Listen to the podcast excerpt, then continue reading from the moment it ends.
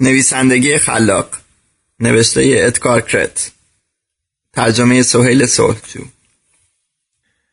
اولین داستانی که مایا نوشت در مورد دنیایی بود که مردم به جای تولید مصر به شیوه معمول تکثیر می شدن.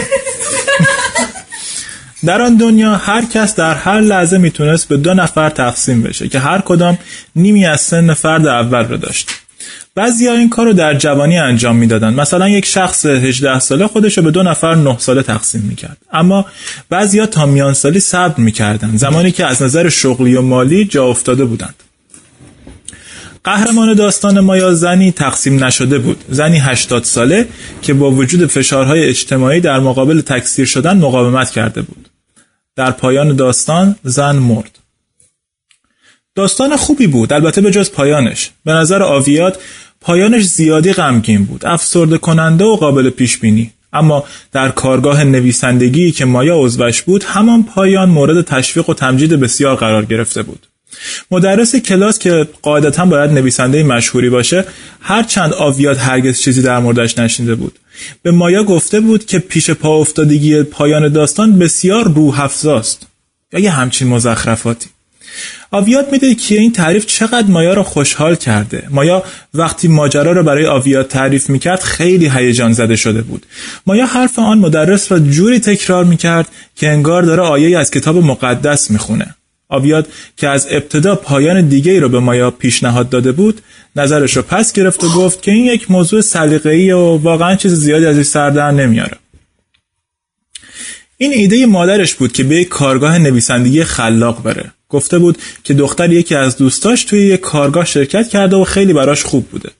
آویات هم فکر کرد که این کار برای مایا خوبه بلکه بیشتر بیرون برو برای خودش سرگرم بشه. آویات همیشه می‌تونست خودش رو در کار غرق کنه اما مایا بعد از مردن فرزند نارسشان هرگز از خانه بیرون نمی‌رفت. او هر وقت به خانه برمیگشت مایا را می‌دید که بی حرکت روی کاناپه اتاق نشیمن نشسته. نه مطالعه نه تلویزیونی و نه حتی گریه ای. وقتی مایا در مورد کارگاه دودل بود آویات می‌دونست چطور رازیش کنه. گفت یک بار برو امتحانش کن. همونطوری که یه بچه به یه اردوی یه روزه میره. بعد به ذهنش رسید که استفاده از مثال کودک با توجه به موضوعی که دو ماه پیش از سر گذروندن تا حدی تلخ بوده. با این حال مایا لبخندی واقعی زد و گفت که شاید اردوی یک روزه همون چیزی باشه که احتیاج داره. دومین داستانی که مایا نوشت در مورد دنیایی بود که انسانها فقط معشوقشان را می‌دیدند. شخصیت اصلی داستان مرد متعهلی بود عاشق همسرش. یک روز همسر مرد در راهروی خانه مستقیم به سمت او آمد و عینک مرد به زمین افتاد و خرد شد. چند روز بعد همسرش روی صندلی نشست که او روی آن مشغول چرت نیم روزی بود.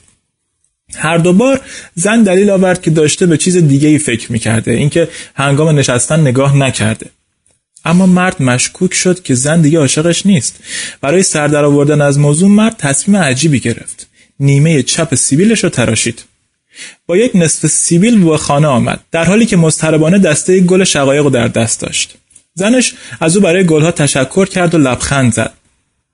مرد می‌تونست حس کنه که زن می‌خواد ببوسدش و برای پیدا کردن مرد به هوا دست می‌کشه تا پیداش کنه. مایا اسم داستان رو نصف سیبیل گذاشت و به آویات گفت که وقتی در کارگاه داستانش را خوانده بعضیها گریه کردند. آویات با حرارت گفت عجب و پیشانیش را بوسید.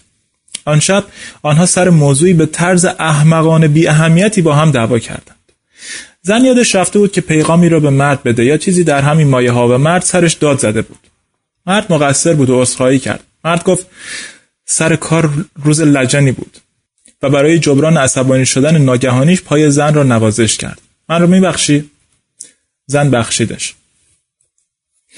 مدرس کارگاه یک رمان و یک مجموعه داستانهای کوتاه منتشر کرده بود. با اینکه موفقیت چندانی نداشتن اما چند نقد خوب در موردشان نوشته شده بود.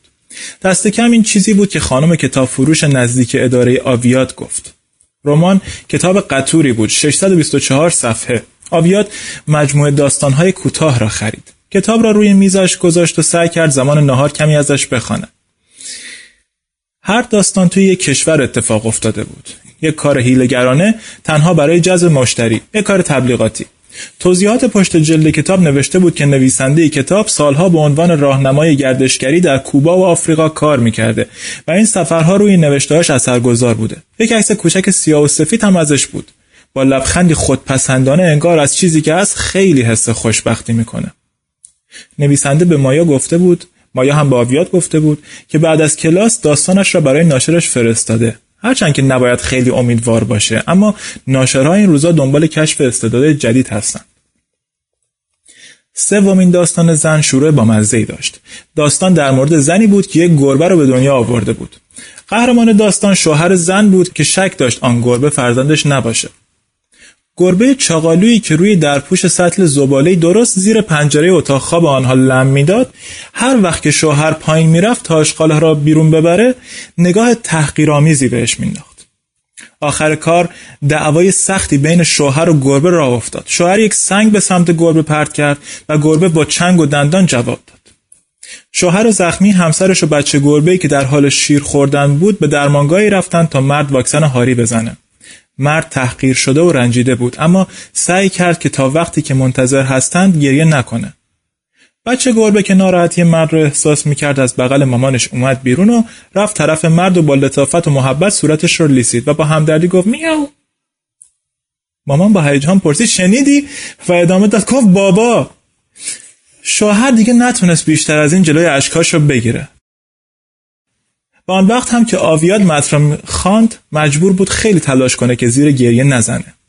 مایا گفت وقتی نوشتن این داستان رو شروع کرده که هنوز از بارداری مجددش خبر نداشته. پرسید این عجیب نیست که وقتی هنوز ذهن من چیزی در این مورد نمی‌دونسته زمیر ناخداگاه هم از این موضوع آگاه بوده؟ سه شنبه بعد روزی که قرار بود آویاد بعد از کارگاه دنبال زنش بره نیم ساعتی زودتر رسید. ماشینش رو پارک کرد و رفت تا زن رو پیدا کنه. مایا مرد را که دید تعجب کرد. مرد اصرار کرد که به نویسنده معرفیش کنه. نویسنده به طرز فجی بوی لوسیان بدن می‌داد. خیلی شلوول با آویات دست داد و بهش گفت اگه مایا او را به عنوان شوهرش انتخاب کرده حتما باید شخص خیلی خاصی باشه. سه هفته بعد آویات توی یک کلاس مقدماتی نویسندگی خلاق اسم نوشت. چیزی در این مورد به مایا نگفت و به منشیش گفت که اگه تماسی از خانه داشت بگه که مرد جلسه خیلی مهمی داره و نمی‌تونه مزاحمش بشه. شرکت کننده های کلاس بیشترشون زنهای پابستنی بودند که به اون نگاه های ناجوری می‌کردند. مدرس لاغر و جوان کلاس یک روسری پوشیده بود و زنهای کلاس چه انداختن که توی یک خانه مصادره زندگی می‌کنه و سرطان داره. زن از همه خواست که تمرینی برای نوشتن خودجوش انجام بدن. زن گفت هر چیزی که به ذهنتون می‌رسه بنویسید. فکر نکنید. فقط بنویسید. آویات سعی کرد فکر نکنه. کار خیلی سختی بود. پیرزنای اطرافش با سرعت شروع کرده بودن به نوشتن. این دانش آموزا که با تمام سرعت می نویسن تا امتحان را قبل از اینکه معلم بگه قلما روی میز. تمام کنند. بعد از چند دقیقه مرد هم شروع کرد به نوشتن. داستانی که نوشته بود در مورد یک ماهی بود که با خوشحالی توی دریا شنا می‌کرد تا اینکه یک جادوگر شرور تبدیلش کرد به انسان. ماهی نمی‌تونست با وضع جدید کنار بیاد. تصمیم گرفت که اون عجوزه رو پیدا کنه و مجبورش کنه که برش گردونه به شکل ماهی. از آنجا که یک ماهی خیلی فرز و زرنگ بود همان وقتی که داشت دنبال جادوگر میگشت ازدواج کرد و حتی شرکت کوچیکی را راه انداخت که از شرق دور مواد پلاستیکی وارد می‌کرد. با چیزهایی که به عنوان ماهی هفت دریا بلد بود شرکت شروع کرد به سود دادن و خیلی معروف شد.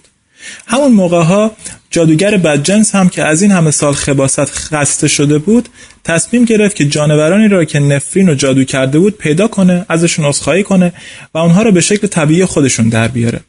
یک روز جادوگر سراغ آن ماهی رفت که به شکل انسان درش آورده بود.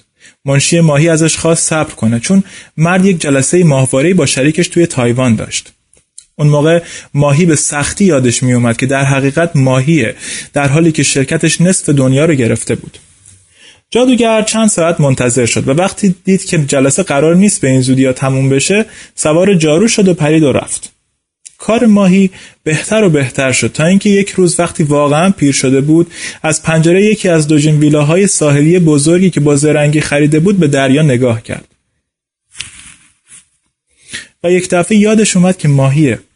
یک ماهی خیلی پولدار که شرکت های تابعه زیادی را مدیریت می‌کرد که در همه جای دنیا مشغول تجارت بودند. اما هنوز یک ماهی بود. ماهی که سالها مزه آب شور دریا را نچشیده بود.